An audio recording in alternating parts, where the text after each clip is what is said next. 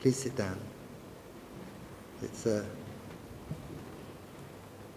In this glorious city of Gloucester, you can't go far without seeing a wonderful face that you recognise. So it's good to see old friends who I've been connected with in different ways. I wonder how 2022 was for you. I guess tough times. I hope lots of joy and good moments too.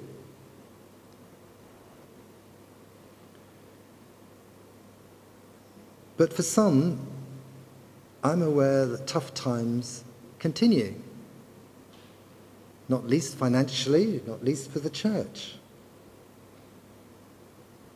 And they may even be getting worse. And today, if you're like many people, I guess too, you might be feeling rather worn down,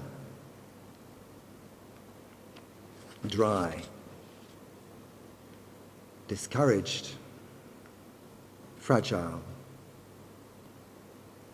After all, life can seem such a long haul, can't it? But you faithful people come to church where I'm sure you find consolation.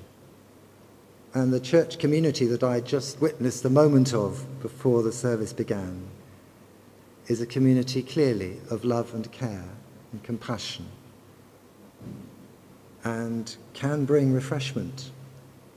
And the church community can cheer the heart. And did you know there is a church not far from here called Cheerful Heart Ministries? I've never been yet. I must go. It's down on, down on Barton Street. And now you're hoping for this new vicar coming soon. Fresh person, fresh ideas, fresh inspiration to lead you forward and encourage and to challenge, and so that you can be ever more fruitful in the days ahead. But of course, we must never rely on our vicar, must we? However wonderful they are and however brilliant they are, the vicar will be human too, just like each of us. Certainly look to the vicar to support and guide you along the road, but keep relying only on God is He will produce the fruit from you, us, all at St. Paul's.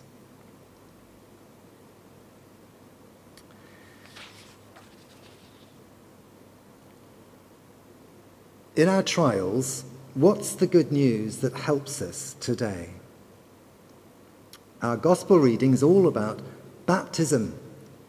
John's baptism, Jesus' baptism, and by implication, ours too. Question John baptized people, and then Jesus baptized. Why? Wasn't John's baptism good enough? John baptized so many people for repentance and forgiveness of sin. They were on their journey to God we read that John prepared the way for Jesus. He was preparing the way for the kingdom of God to break through by helping people prepare the way in their hearts for the kingdom of God to arrive. And the way for us all to prepare for God to come again is, as we've done again fresh this morning, repented and turned back to God. What then is the difference in Jesus' baptism? Well, first of all, why on earth did Jesus, the one perfect person who didn't need to repent and turn back to God, why did he come to be baptized? We know, don't we, that Jesus, being fully human,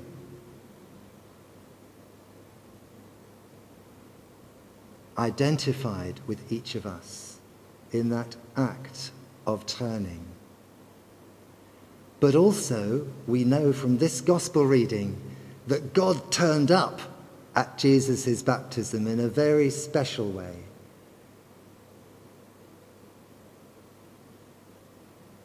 Through that baptism, John saw that this was indeed the Lamb of God. In the other Gospels, we also read some more detail about what happened immediately after Jesus came up out of the water. What was that? A voice from heaven saying, This is my beloved Son. And a dove resting on Jesus, a symbol everybody recognized of the Holy Spirit. Here we have then the first recording in our Gospels of God as Father, Son, and Holy Spirit living and working wonderfully together. John wrote his Gospel, we read at the end of it, that all readers might believe that Jesus is the Son of God, and believing might receive eternal life and the many events that are recorded in the gospel, do read it through one day. If you ever need encouragement, read this gospel.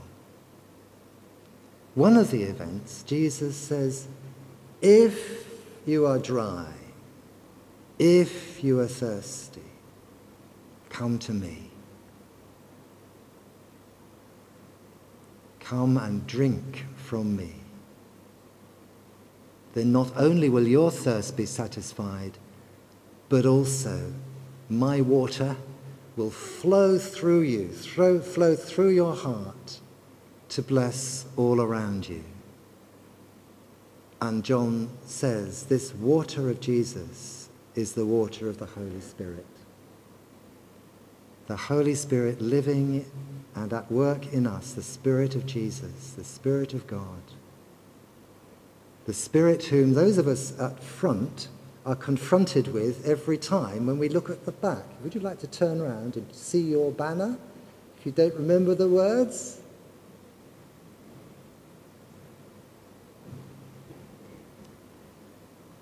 I guess that was put up at Pentecost. Come, Holy Spirit. But the Holy Spirit's already here. Trouble is, I, like many of you, I guess, was baptized as an infant and uh, believed all the stories about Jesus, but it didn't affect me one iota. I still lived an unhappy life as in teenage years. I pray you won't live an unhappy life in teenage years. Um, because I was, I now realize, all the time looking for acceptance, all the time looking for other people to acknowledge me, to appreciate me. But then, I was 18, I had a girlfriend. Yay!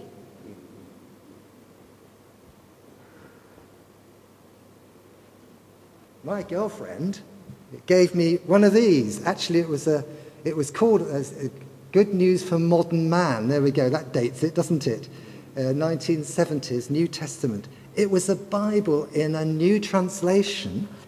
And what's more, for people like me uh, who can't get through long books without pictures, it had these wonderful line drawings. And I started reading it. And through reading it, I, Jesus somehow or other wasn't just something, someone to believe in 2,000 years ago who lived, but someone who was alive now and was living and somehow or other speaking with me, I began to pray and to listen. And over the period of those few months, I can honestly say I began to know Jesus in a new way. Why did that change me? It meant that I knew that Jesus accepted me, not for what I did, but simply because of who I am. Isn't it a wonderful release to know that we've been accepted by God? Whoever we are, all the stuff we've done, all the stuff we've failed to do, we're loved and accepted. And that changed my whole direction of life because now I wasn't focusing on me and me and uh, trying to get acknowledged, but I was focusing on real meaning. I, I'd begun to start reading Marx and Lenin and, you know, getting, I've, I've been wary of the capitalist system and I knew that materialism wasn't satisfying. But now I discovered the Jesus way was not, not capitalism, it was not communism, it was the Jesus way that starts with love and compassion and acceptance. It gave new meaning and it gave me a new purpose too, and a new direction. So all of my decisions could be from asking God, How do you want me to live today? And knowing increasingly that the Spirit is within us, Spirit of God Himself, doesn't that transform us? It's no longer frail me, it's actually God in me working through me. Individually, for all of us, and together as God's family, living for the sake of the community around us. And you know, it doesn't, doesn't just start, does it? It's a lifetime's um, project to grow in the Spirit and let the Spirit grow in us. Um, I don't know if you've got any fruit trees in your church garden, have you? You have. What, what's, the, what's the fruit? Apple. What's, I wonder what your fa- favourite fruit is apple. Mine's oranges. What's your favourite fruit?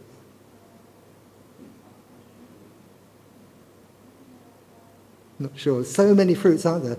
But you know, uh, Paul talks about the fruit of the Spirit growing in us and through us, doesn't he? And there are, he gives kind of nine different types of fruit. I wonder how many we can remember. You know, there's a little ditty, actually, very ancient ditty about the fruit of the Spirit. It's something like this. Uh, the, there are nine. So I will say them all and then see how many we can remember. The fruit of the Spirit is love, joy, peace. You can say it with me if you like. Patience, kindness, goodness, faithfulness, gentleness, self-control. Against such there is no law. So we're going to do that again. Look, the fruit of the Spirit is love, joy, peace, patience, kindness, goodness, faithfulness, gentleness, self-control.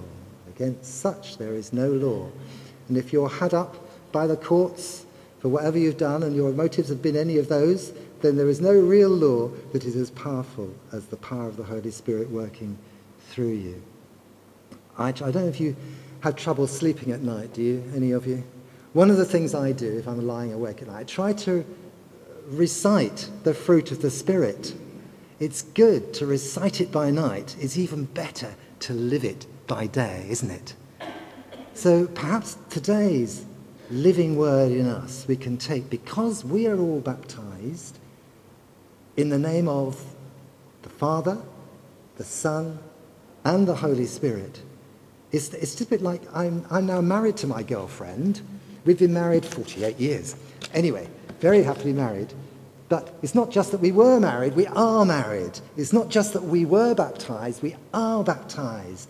So we are baptized into God the Father, God the Son, and God the Holy Spirit. We can expect God to be working and living through us. Isn't that an amazing thought?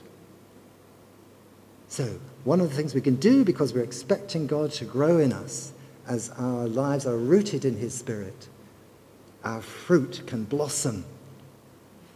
And whatever other fruit is needed by those around us, perhaps sometimes we need a touch of gentleness, always acts of kindness. Patience is quite a thing, isn't it? That's quite a challenge I don't know what you find as a challenge. I think the last one was the biggest challenge for me, that's self-control. Watching too much telly before bed and going to bed late. Anyway, we're all, I hope, working on this, but let us be encouraged at the beginning of this, this year to mark it by showing the fruit of the Holy Spirit. My girlfriend took me to church. I didn't like church. It was weird. Um, but the preacher, this is 50 years ago, 50, more than 50 years ago, there was, there was a, a vase of flowers on the pulpit.